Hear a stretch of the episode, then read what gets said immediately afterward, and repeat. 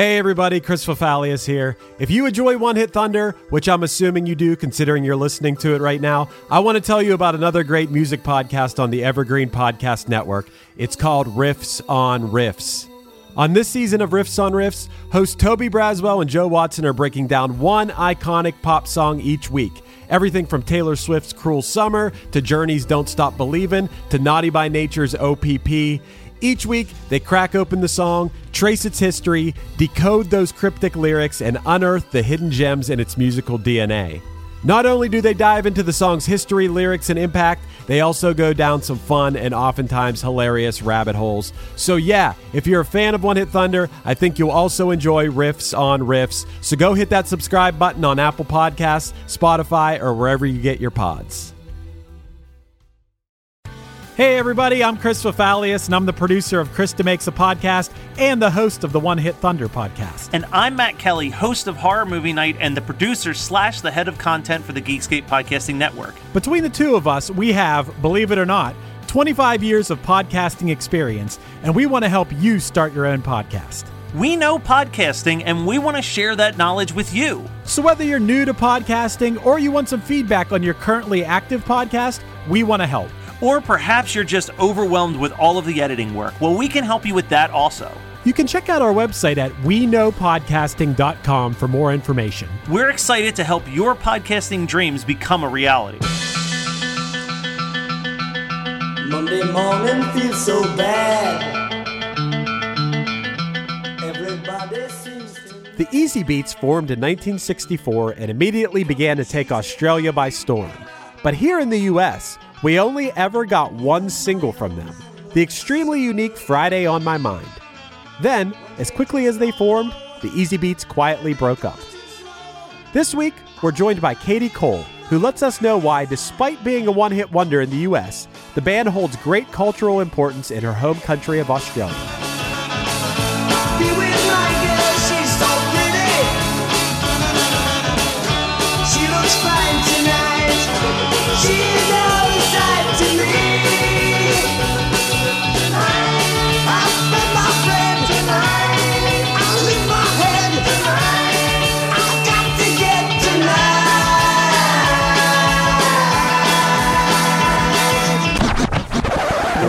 Hit is all you need to make the money guaranteed, and you can live off royalties forever. And it makes me wonder: is it just a wonder, or is it one hit thunder? So, Katie, this is crazy. I fancy myself a music enthusiast, and I got to admit, right off the bat here, I had never heard of the Easybeats, which you, being from Australia, probably think that's insane because apparently the Easybeats are to Australia like David Hasselhoff is to Germany, it seems like, because it seems like they're one of the most popular Australian bands of all time. Am I wrong about that? Well, it's up there. It's one of those. It's a reference band. So they were really one of the first bands, if not the first band, and it may be the first band to basically cross the pond and have international success. So they are a, definitely a household name, but it's more of that. Um, there's a legacy that comes with them. So it's you know, I mean, obviously they're not the Beatles, they're not the Stones, they're not the Beach Boys, but it was of the same era. And to come from Australia being such a small population for such a big, big country, it was a very big deal. They opened doors, and it seems like they they led the way Yeah. for a, lot of other artists. Oh, yeah. And talking about this song first and foremost, this song is wild. Yeah. This song's crazy. I you, you're probably used to hear you've heard it forever. And it's a normal part of your life, probably hearing it on the radio and everything. But I heard this song for the first time this week in preparation for this episode, and I was like, Wow, this song's insane. It is not your run of the mill bubblegum, you know, early, you know, you think of early Beatles songs and they're very bubblegum pop, you know, major. Exactly. This song's insane. Well, ex- exactly. And that's part of the reason why they were so big because they were doing things that other bands just weren't doing. And like the way that the, the guitarists were working together, they were just, they were creating a thing that wasn't really established yet. And until you sort of dig into their history and go, oh, oh, oh, that's where they went. Oh, that's why. And that's, they really were just super, super talented. And to me, they definitely were ahead, ahead of the curve in every respect, regardless of being from Australia or not. I gotta say that they're pretty punk rock for being a pre-punk rock band. This song alone. First of all, those verses, the minor key, the dissonant leads, the backup vocals of those verses with the the the the do do do do do do do do backup vocals. Mm-hmm. Oh my god, it's insane. And I when I first heard it, it it threw me for a loop that this was a giant song. I mean, I had read that this was by somebody who was it? Oh, the Australasian Performing Rights Association. They named this song we're talking about today the best Australian song of all time. Yeah. So w- when I saw that, I was like, wow, we're really going to get into it with this band. Also on that list that jumped out at me because I know that one day we will have to cover them as well. But at number three was uh, Midnight Oil with Beds Are Burning. So good. I swore to Mike because I do a lot of online concerts because that's just that's what that's what you got right now. That's you're Yeah, run yeah. with it. But like I usually do themed like online concerts on a website called Stage It, and I put a poll together for like what's my next concert going to be? Is it going to be this or is it going to be this? And my two choices were um, my choice completely like no request just i picked the songs and my other choice was like all australian and so my next show coming up is going to be all australian and you can bet that that midnight oil song's going to be on it and Hell yeah. yeah, there's a lot of great Australian rock, but it's as you probably started to work out after digging into this band. A lot of it stemmed from the Easybeats crossing over and really establishing Australia as a place for um, rock and roll. Absolutely. Hey, before we get more into the Easybeats, I got to ask you, you're from Melbourne, right? Correct? Is there any sort of Melbourne versus Sydney rivalry when it comes to? Because I'm looking at the, I, I have a big list of bands and artists that are from Melbourne, and then I have a bunch of bands that are from Sydney. I'll be honest with you, I probably lean Melbourne between the two. Well, honestly, like it's hard because when you grow up in Australia, it's like, you know, uh, Melbourne versus Sydney or Australia versus New Zealand. And then you move out of the country and then it's like, I don't care. Like, right, right. Yeah, yeah, over here we don't even know Australia and New Zealand are different places. So, well, honestly, if a, if a, if a great song, band, actor, or movie comes out of New Zealand, we're like, we'll just we'll just claim them as we're like, it's like we'll just encompass them like America does with Canada. You know, you just Yeah. it just becomes part of you know part of the bigger picture, the Borg, the Borg of Right. music and entertainment. Yeah, for the listeners, real quick, Melbourne, you guys had Crowded House, Nick Cave and the Bad Seeds, Air Supply, The Living End, Jet, Men at Work, Body Jar, and King Gizzard and the Lizard Wizard. Those were the notable bands that I was like, damn, Melbourne has a lot of good artists. Sydney had the Easybeats, but we'll get into that a little a little bit further about whether I, I guess Sydney can claim the Easybeats, but they also have ACDC, INXS, Midnight Oil, The Vines, The Divinyls, and Frenzal Rhomb. Uh, so I don't know. I would lean Melbourne. I'm on, I'm on Team Melbourne if we're if we're picking sides, but I get Well, it. I'm from Melbourne, so it's like I'm I'm always gonna sort of side with you know with my people. I think it's a more I think it's a weirdly more cultural city, but honestly, like I'm now at that point where I don't even care who came from where. I'm just like let's just all hug. yeah, yeah, yeah. You're psyched. How long have you been living in the United States? yeah, it'll be ten years now because I put out Okay. I put out my first American EP in 2011. And like, and if you're counting 2020 as a year, Yeah, no, not really. yeah, it's, it's it's only been nine then. Yeah. exactly. Yeah, so any yeah, so I get what you're saying. Anybody that's coming out of Australia, you can just claim them. There's no Melbourne versus Sydney anymore. No. Talking about the Easybeats now, they're from Sydney, of course, but nobody in the band was actually born in Australia. No, got- well, like yeah. I mean, I always tell people like the origin of all rock and roll is not from Australia because almost everybody that was born from rock and roll is either English, mostly Scottish, but as you as you sort of looked into it too, it's like you had someone that was Dutch, some English people, and a couple of Scots and. I mean, that's Yeah. a really good representation of Australia just in general sense. Like everyone is from everywhere, but everyone's aware of it. So there isn't, Right. it's just like, everyone's got weird accents and whatever, and you're just like, Ugh.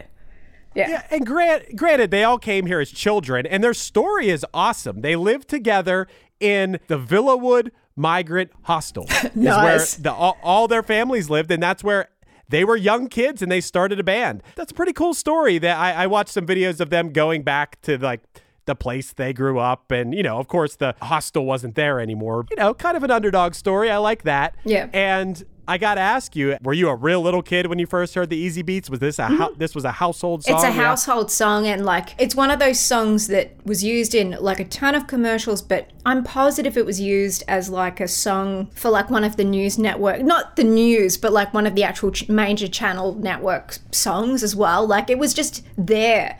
It was always there, and like that. As soon as you heard that sort of octave riff, you you like you knew it, it was just somebody playing a bit of that or covering a bit of that just from the opening of the song. It was definitely something, it was just there. I grew up and it was just there. It wasn't even a question.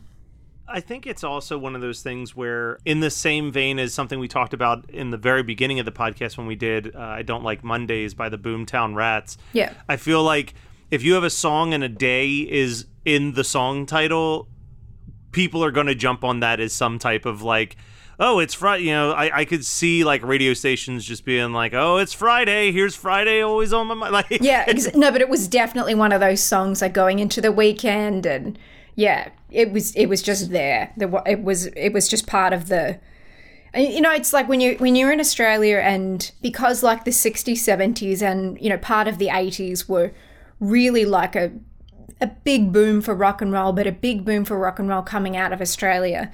Like you just didn't really differentiate between what was Australian and what was international because Australian the Australian music scene from like I grew up in an extremely musical household. My mum is like I don't even know how to explain the amount of music that she played to me and my sister growing up, but like we were, you know, we were raised on listening to Zeppelin and, Woodstock and, and just everything, like literally everything. So there was always music, but like we you were always fed like this sort of equal components of English music and American music, and then there was a good chunk of Australian music in those sort of decades coming through obviously not so much i mean it, it's still there but it's not the it's not encouraged and supported the way it was back then. There's just it, it just isn't because you're not seeing those the amount of bands crossing over the way that, the, the way that they did back then. But the the talent was extreme. Like again knowing the population of australia versus america to have like bands like yeah midnight oil and of course acdc which we'll, we'll obviously get into with this story as well. But the level of musicianship coming out of australia was just exceptional. And i don't know like it always sort of surprised me certain bands that didn't quite make it over or they would go over to the us and have these big showcases. You'd hear all these stories of like these these other bands that were in the 80s that didn't quite make it but you know, yet INXS, you know, crossed, you know, just you, hear all these stories and it's like it always fascinates me, like why this band, why this song, why this time, and there's never an answer to it. But Friday in my mind was the one that got the Easybeats over that line for Australia, and obviously the rest of the world started to go, well, you know, aside from this band and what, what other songs they had, but they started to look at the rest of Australia and going, well, what else do you have? Like it became like not just this far off distant land with strange kangaroos and people. It became like a like oh these this is a really talented band. What else you got? Nice. it almost makes you feel like of course it's the number one song like the number one song from australia like like it's the same thing as like it's never a shock to hear you know smells like teen spirit listed as the number one most important song of the 90s because it's almost like you don't even have a 90s without Yeah. it really like Yeah, and you know, that's like that's that, that's a really great equivalency to say that because you wouldn't really have sort of this rock music, you know, whether you call it pop or rock or whatever you want to call it. Um, you just wouldn't have that scene without this band being sort of the first to take everyone for that same ride. Did you know the names of the guys in this band like people know the names of the Beatles and, and the Rolling Stones and, and things? Like, did you know Little Stevie? Did you know who Little Stevie was? No, I knew Steve. I knew Stevie Wright because he went on to have other hits, which I don't think crossed over to America as well. Like he had Evie Part One, Two, and Three, which it was, it was yeah. huge in Australia as I well. I saw stuff about that. Yeah. he was a name. I knew that the, that there were two guys in the band. Like I didn't like I knew that one of them was young and someone was something, but like I didn't even make that connection until it was like didn't isn't that also young and then did my homework on obviously the not only the songwriting partnership but their whole production sort of partnership as well and was just blown away with like this band not only being the one to sort of cross the, the line internationally, but to establish one of the biggest parts of rock history sort of on the planet like to be involved with that is just absolute insanity and i wasn't familiar with all of their names no What not a at all front man. This guy was I watched so many live videos of them and this guy huge personality. Oh my! For and they call him Little Stevie. I, I couldn't get an exact answer on how little he was, and I know compared to the one really big guy who I think was Harry Vanda, which was he was an extremely tall Yeah. blonde Dutch man, and also Yeah. a sick guitarist, like insanely sick Yeah. guitarist. But this guy as a lead singer was wild. He had so many awesome moves. It reminded me, honestly, it's funny. It kind of reminded me. I don't know if you've ever seen them live when they were a band, Katie, but the band at the drive-in. This dude was doing the spins and the convulsing and just crazy jumping off of things and at the same time singing perfectly. And on top of Yeah. that, he's a total hunk. I, I said this guy Yeah. this guy literally is like probably like better looking than anybody in the Beatles or the Stones. I, I seriously I was looking at him like, damn, that guy's good looking too. Well, that's the thing about rock stars, though. Like, he, he's a good looking guy, but like with rock stars, with what they do and the way they perform and that whatever swagger and whatnot they bring to the table, it all convinces you that they're extremely attractive. Yeah. But when you just look at a picture of Mick Jagger or Roger Daltrey or someone like that, you're Yeah, just like, right. what?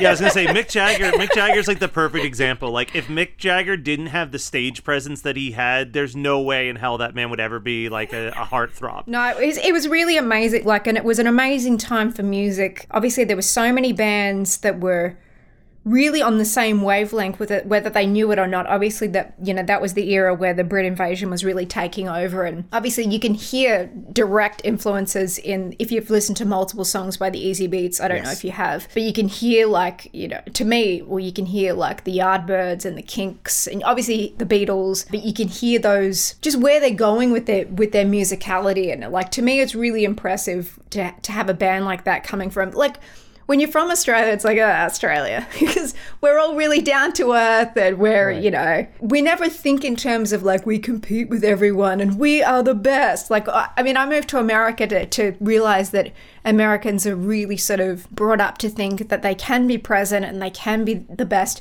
because you can. In America, it's, it's this incredible sort of life that you can build something out of nothing and literally can be exposed to hundreds of millions of people to sell a product or whatever it is that you're doing. But in Australia, it's just like, you know, good on you. Just go get a job be a nice bloke. whatever. like that's the that's the mentality that you sort of brought up with to not be too big or too full of yourself or whatever.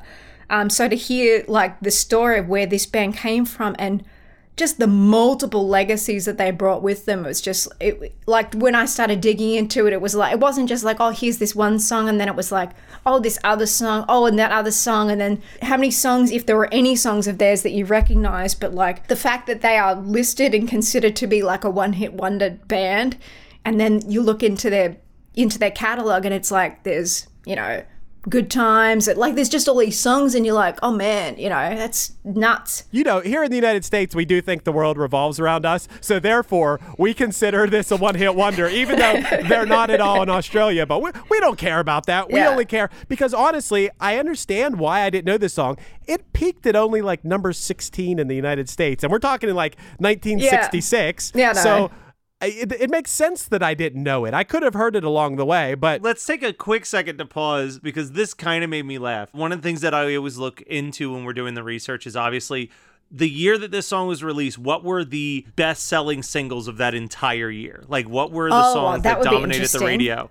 So here's what was dominating the radio in America in 1966 when this song came out. All right. Uh, Frank Sinatra's "Strangers in the Night," and then we had the Beatles' "Day Tripper," followed by the Beatles' "Yellow Submarine," followed by the Beatles' "Eleanor Rigby." I knew that's where this was yeah, going. followed by the Beach Boys' "Good Vibrations," Nice. and the Beatles' "Paperback Writers." So- right, right, exactly. So, that makes sense. I mean, they had some stiff competition from the Beatles. Uh, you can't mess with the Beatles. And just in the same vein as the Beatles, the Easybeats, their entire catalog, their entire career is over the span of only four years. Yeah. Like they had, they started their band, they rose to fame, and they broke up all in a matter of four years. Do you realize how fast that is?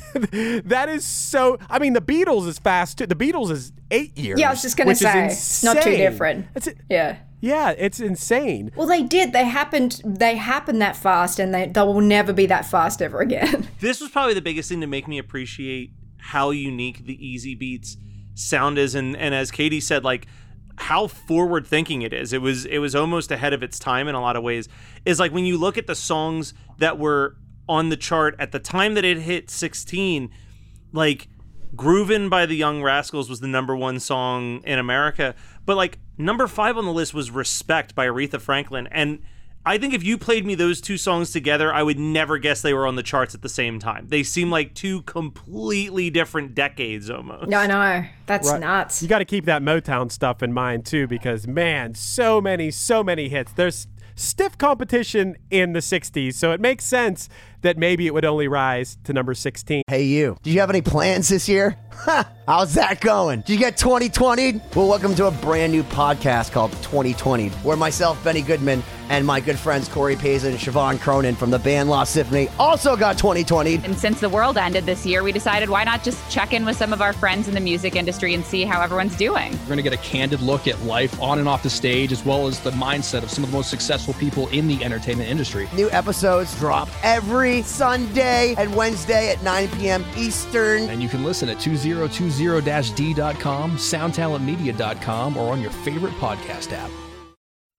Hi, I'm Daniela Clark, I'm Barbara Ann Wild. and we are the Honest AF Show, Our podcast is real, honest conversation with our celebrity friends and pros, covering our anything but average rock and roll lifestyles. all while tackling the hell that is aging and the battle of beauty. Oh, yeah, nothing is off the table.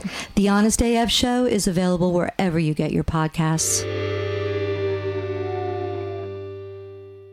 Chris, you know, while we're talking about the Easybeats, I was thinking of something else that's pretty easy. What's that? Men's hygiene. Oh, good call, man. Once again, One Hit Thunder is being sponsored by Manscaped, who have made men's grooming an easy and simple process. Exactly. Manscaped offers precision engineered tools for your family jewels. In fact, Manscaped just launched their fourth generation trimmer, the Lawnmower 4.0. You heard that right. The 4.0. That's a perfect grade point average, Matt. Join over 2 million men worldwide who trust Manscaped with this exclusive offer for you 20% off and free worldwide shipping with the code CrazyTown at manscaped.com. Yep, just butterfly over to their site, use the code CrazyTown. That will let them know that we sent you, and you'll get 20% off and free shipping with the code CrazyTown at manscaped.com. That's 20% off and free shipping. That's a great deal at manscaped.com. Use the code CrazyTown. I got a 4.0.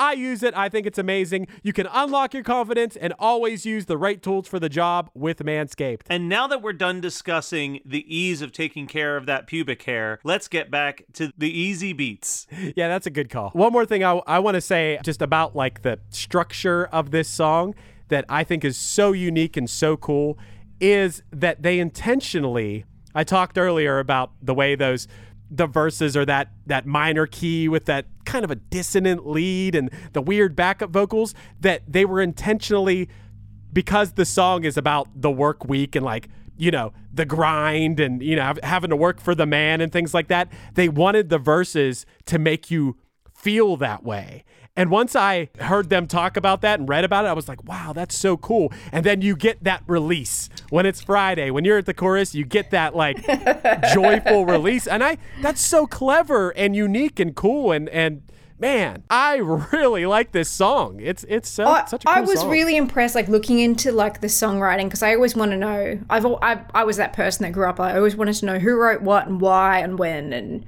and what else mm. they did and who else they wrote with or where it went.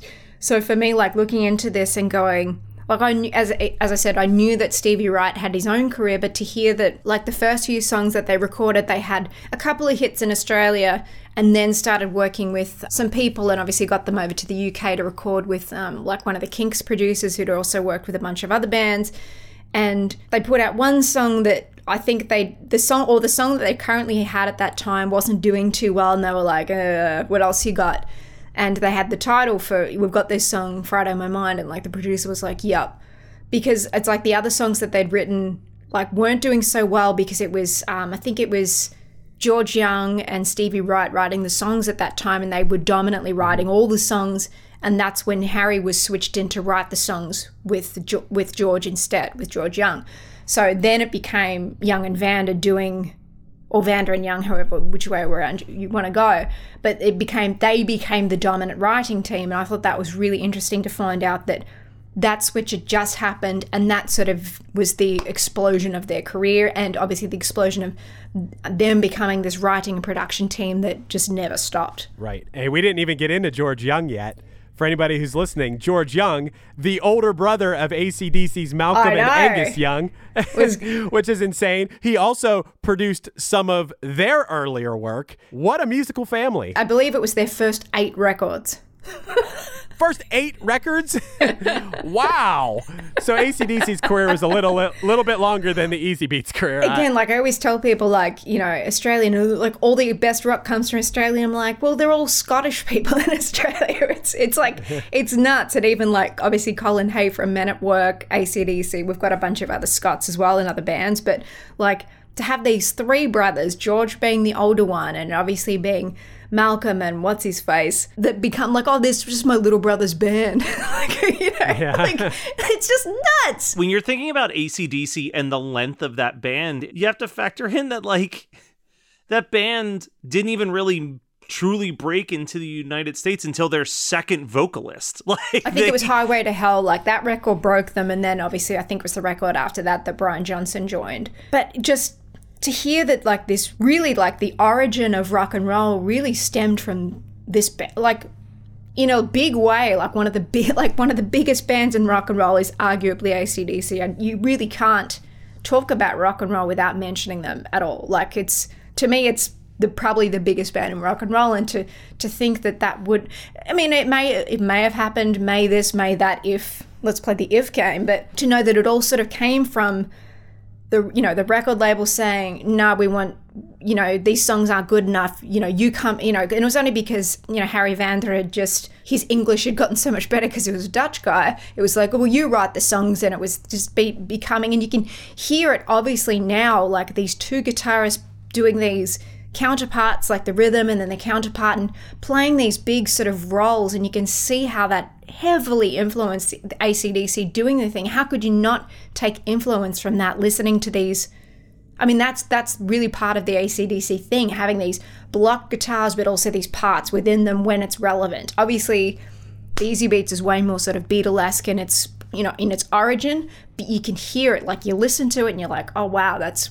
that's the origin story for ACDC, un- you know, undeniably. Right. But isn't that kind of the interest? I find that so interesting in music in general is that like the most important bands were influenced by by a lesser known band in so many cases. Uh-huh. And like like the examples that I always think of is like Jan and Dean. There wouldn't be a Beach Boys if there wasn't a Jan and Dean, or even the Beatles, who all said that Harry Nilsson was the best band that they've ever Nilsson. listened to. Like, Yeah. like, there's all these dudes who are not household names, but like they are. You know, we always say that saying, or your favorite band's favorite band. Like That's it, yeah. And like I, I mean, honestly, like digging, like I picked this song and this band for the for a reason because they're Australian, but because I knew there was a bigger story there, and like it took me to sort of dig into it to be like, oh, holy crap! Like all of those things, like just like I knew that they wrote good times, but like I forgot until I was watching Lost Boys, and it's like you could hear like there's an INXS cover of Good Times in in that. You know, I'm gonna have a good time tonight. You know, and I was just like, oh yeah, that song. And then, then it was like, oh, okay, well they wrote that. But speaking of speaking of Lost Boys, to go down the rabbit hole just for two seconds, did you guys watch the Tina Turner documentary recently? no, I want to though. The Tina Turner one is worth watching. I just went down the rap. I'm going down the Lost Boys rabbit hole just for five seconds because it's hilarious to me. But like, that's obviously that song was in that movie, but the, you know, there's a you know how there's that weird saxophone guy playing on the boardwalk in that in that one scene. That saxophone player plays in Tina Turner's band because I was watching the documentary and I was just like, I was like, that's that guy from that movie in that thing. Like, I just put all these pieces, like, none of these dots connect, but I'm making them and they're forming some weird picture in my brain. So while we're in the weird tangent of the Yeah, Lost Boys, uh, one of the one of the other podcasts that I produce is an all horror movie podcast, and the last the last convention that we were at, that saxophone guy was a guest of honor at this convention and did a free concert. Yes. And I promise you, I did not see that man with a shirt for three straight I- days. He sat at his booth in just some leather pants and his ponytail and oiled up shirtless signing autographs. like, I was like, this dude That's is living the gimmick. It was I living love the it. dream. It's ama- it's amazing when like when the, we realize that those people exist. I, I just always remember. I remember names and faces, and they mean like I have this catalog in my brain of all these things that I know, and I never get to put them together because my brain just remembers the weirdest stuff. But yes, there you go. Well, congratulations on having that wonderful moment. I mean, this song for a song that I was like, like when I heard it, I kind of recognized it, probably from just like riding in my parents' car, listening to like the oldies and classic rock station. But the amount of big name artists that have covered this song was in, impressive to me. We had David Bowie did it, Peter Frampton did it, Ben Lee did it, Blue Oyster Cult, Me First and the Gimme Gimmes, Bruce Springsteen and Squeeze have all done covers of this song. Like that's Wow. crazy. That's a. That, I watched Springsteen play it live. It was like 2014 when he played in Sydney, and it was awesome because he sang it. He sang it real tough. It was good, and uh, and the whole crowd sang every word. And I was like, damn, the- those people had to be so psyched. Best. It's the best way to win over a crowd. Play one of their local songs, and you you got them. You got them. Well, you got 'em right apparently the, the David. Bowie, the David Bowie cover is the only one that the Easybeats actually enjoyed. wow. really upsetting to think that the Easybeats weren't into the Me First and the Gimme Gimmes cover because I'm sure it was delightful. Ah. But that's proof of what you were saying about like your, you know, your favorite band's favorite band. Like all these people going, oh, but that's cool. You know, that's cool. Yeah, right. As a bassist, I got I got to talk about the bassist of the Easybeats real quick. His name is Dick Diamonde, which totally sounds like a name from Boogie Nights or something, but that's not actually his name. He's a Dutch man, and his full name is Dingeman Adrian Henry Vanderslees, which is absolutely incredible name. He's one of he's one of the two Dutch guys in the band. And he was very shy. Like all the other guys were like rocking out. I mean, especially little Stevie. By the way, quick side note, there's only one little Stevie. We, we got the little Stevie over here, and it's it's not Bruce Springsteen's guitarist, and it's not this little Stevie. It's our little Stevie Wonder. Yeah. But you're all the way across the world. We'll, we'll let that slide. Uh, anyway, back to Dick Diamonde. He was very shy and really reserved on stage. He basically just stood there and played his bass. But his moment to shine was when in this song "Come and See Her," he had he had one vocal where the music stopped and he went like I can't even I can't remember what the the melody of it was, but it was basically like "Come and see her, come and see her." That was his moment to shine. Uh, he was raised by Jehovah's Witnesses who did not approve of the fact that people looked up to his son. They did not like that, so that may have uh, attributed to his you know reserved nature. After the band was done, he just lived it up being Dick Diamonde. He did, he did, he just he was a, in a legendary Australian band, and I don't think he did anything else musically after that. He just lived his best Dick Diamonde life after that, which is cool. That's a good little piece of history right there. yeah, absolutely. yeah. Do you guys want to go down a little bit of a sad, upsetting road for a second here? We can do that. About little Stevie. Do you know? Do you know what happened to little Stevie by any chance, Katie? I know he I know he passed a few years ago. I don't know what happened. So after the band had broken up, developed a heroin addiction in 1976 during he was in a production of Jesus Christ Superstar. Yeah. Yeah, so a psychiatrist administered a highly controversial treatment called deep sleep therapy, which was supposed to treat drug addiction through Mm-hmm. a com- through a combination of drug-induced coma and electroconvulsive therapy.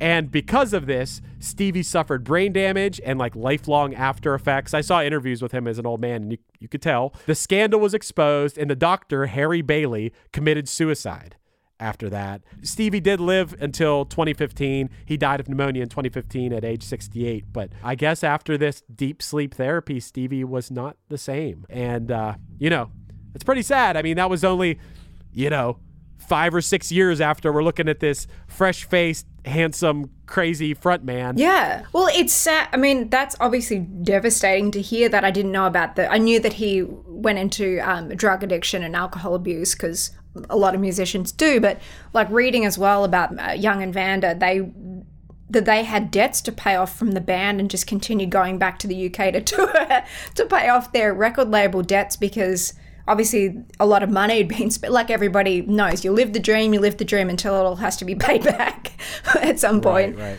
So they just continued uh, touring for you know whatever it was, four or five years till they went back to Australia, and that's when they opened up their um, their production studio. Went back to their original producer that they that they'd worked with, Ted Albert, and started their thing. But like it could have easily gone horrible for them too. I, I really think that it's it's like you get given this these big shots in life as a musician and all that, and then it's just like and it's over and go away now.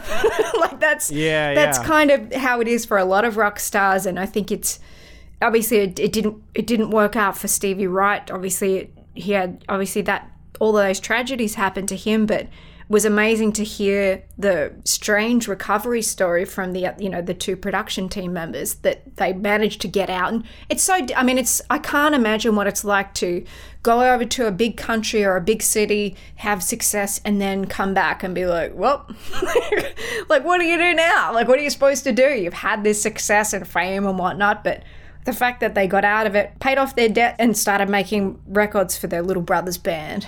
right. I, I mean, the, the the George Young and Harry Vanda part of the story That's is the happy inspiring, and that's the happy part where I I watched a little mini documentary about them, and those two, I mean, they looked great. Yeah, they were in their studio looking great, happy, like they had they're hit makers. So you know, so it's it doesn't it's not all a sad story, and despite Stevie's rough patch, he did he did live a long time after that. You know, I I, I have to think that he had you know some quality of life. He he was he wasn't like completely out of it. I just think that Yeah, it- it's sad. It was a lot was taken from him. Yeah. That's clear. Right. Coming away from this, I gotta say, I'm an Easybeats fan now. You did it, Katie. You made me an Easybeats fan. I gotta, I gotta, I'm gonna think of you every time now when I hear the Easybeats. You, you opened my eyes to a band. A lot of times, there's only been a few times on this show where I didn't know the song. I actually didn't know the Boomtown Rats song, and I was like, ah, that song's okay. Had a cool story behind it. But this one, I needed to know about this band. This is, I think this so. Is really cool. Well, you can't. It's like once you know a piece of rock history or whatever, you can't unknow it. And once you make all those connections, it's like you're like, ah. like I, Right, I, right. I mean, I felt ridiculous from being Australia, not knowing this huge connection to ACDC. Like. That's my people. I should know this. I should have been born and raised, and that should have been taught in school. The reason Australia is great is because Crocodile Crocodile Dundee and the Izzy and I will add to that, and, and this is my, a nice segue. Another reason Australia is great, even though you've been here for 10 years, is Katie Cole. And I want to talk about your career and what you have going on because you have an impressive resume. First of all, it's the elephant in the room. You play in Smashing Pumpkins, which is pretty badass. And how did that first happen? I don't know. Tell us all about it. I want to know all about it. Craigslist. No, I'm kidding. Yeah. I wouldn't be surprised. I wouldn't be surprised.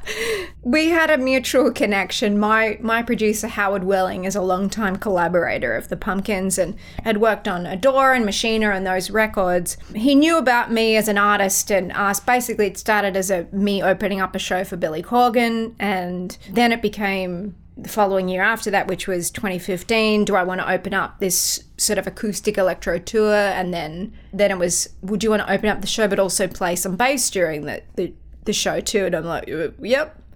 And then they extended onto that playing the tour the year after that, where Jimmy Chamberlin came back into the picture and James Iha came back for some shows too. I've told this story quite a few times before, but I was playing bass on stage and watching this sort of reformation of this piece of rock history. I could see it. Like I could see the look in the audience's eyes and I could see what was happening on stage and I'm like, this is really good. Because I really hadn't played all played together in a, long time. It it just kept growing from there where the Pumpkins made another record with um, Rick Rubin and we did an arena tour and I got to play sold out Madison Square Garden and Wembley and all these huge, huge, huge places. And it's just continued on from there. We did festivals in 2019, and I did some opening shows for Billy Corgan in Europe. And like I've been running my own career for obviously a long time, tour and touring and putting out EPs and records. And I mean, my career started in Los Angeles when I first lived there. I'm in Nashville now, singing and um, opening up shows for Glen Campbell, and I sang on um, one of his records. And I, I mean, I've I've just been doing this bit of everything, but having these amazing opportunities come my way and just sort of jumping on board of whatever I can do. Um, just basically saying yes to everything that I could that was, you know, good. That's absolutely what I was going to say. When I look at your resume, like as a songwriter, you, you've written for Gloria Gaynor. Yeah. So you've written dance music. You sang on Dean Martin on a, a the Christmas on a, a Christmas song and Yeah. Cheap Trick. Mm-hmm. Is that right? Well, I Damn, Glen Campbell, all all over the spectrum is basically what I'm getting at. And Smashing Yeah. Pumpkins, like that's amazing. That's incredible. Yeah, I've been really lucky. Like I've learnt so much from saying yes to things that I'm not sure I can handle, and come I just step into it and just sort of let go of the fear. Um, and just sort of go for it because you don't have a choice. Like if you say yes to something, you are doing it. You're gonna you you, Yeah. you are there. It's you just go and do it, do the thing, and you worry about it afterwards. There's no time for stress in front of tens of thousands of people or whatever it is. You just go do a thing whether it's opening up a show in front of a, an audience that is not your audience at all. Like I've I've managed to win over so many incredible Smashing Pumpkins fans during the like the 2016 tour. I did crowdfunding, and then put out an EP during the 2018 tour. So like I've had these weird I've had these weird sort of parallel sort of events, and I'm, I'm actually crowdfunding at the moment. I just launched a brand new um, crowdfunder on Kickstarter that's doing really really well. Like I'm absolutely blown away by the fans and just they're just jumping in and just. I'm just seeing so much love so early, and I'm just blown away. Yeah, I'm I'm very excited for this EP too, having watched the video and I, I've you know started following you on Instagram and just the covers that you've been posting, the cover of Blackbird specifically. Everyone who's listening, definitely go. the The link to the Kickstarter campaign is in the show notes for this episode. Go and donate Yay. to Katie. Just a delightful guest, obviously, but also just a, a, a very cool, easy to talk to person. It's because she's Australian. Because she she doesn't think she's she doesn't think she's great. she is great. Well, She is she- great, but she doesn't now think you she's great. now you know that's literally Yeah. how that's how we are i always tell people like can't get it out of us we're just gonna be like this forever like we're just we just don't get i don't know Right. we just don't get weird yeah, yeah. hey, before we go, we, we almost forgot to do this, but I think it's going to be unanimous. We have to decide if the Easybeats brought the one hit thunder or if it was a one hit blunder. And I don't know. Is anybody going to say blunder? I don't think that that's going to happen No. here, right? Nah. This is this is definitely a, a three way thunder. Yeah. it's thunder like there's literally a lightning bolt through acdc which they helped create so it's Yes. like there is definitely thunder there Definitely thunder.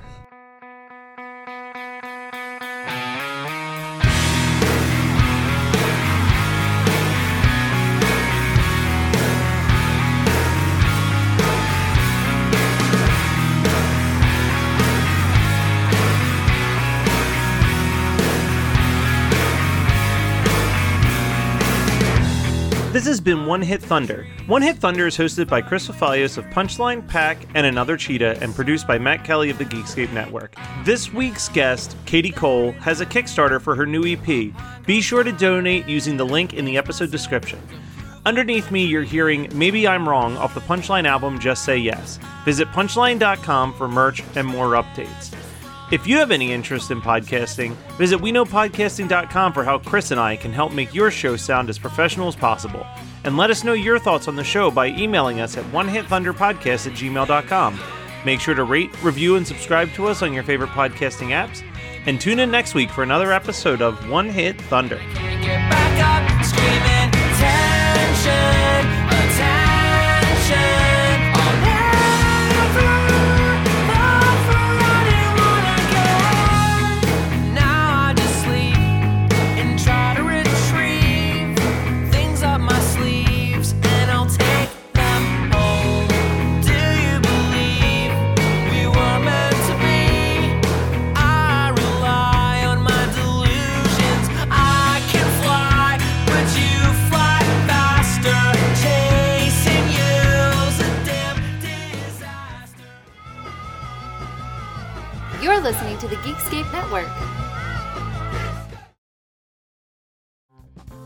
Hey, this is Aaron from No Simple Road. I'm inviting you to come hang out with Apple, Mel, and I as we talk with the musicians, artists, chefs, authors, and beyond from the world that turns us on. We're reaching into the improvisational music scene, the psychedelic culture, the festival world, and getting to know what makes the people tick that create those scenes. Come join us on the long, strange trip over at No Simple Road.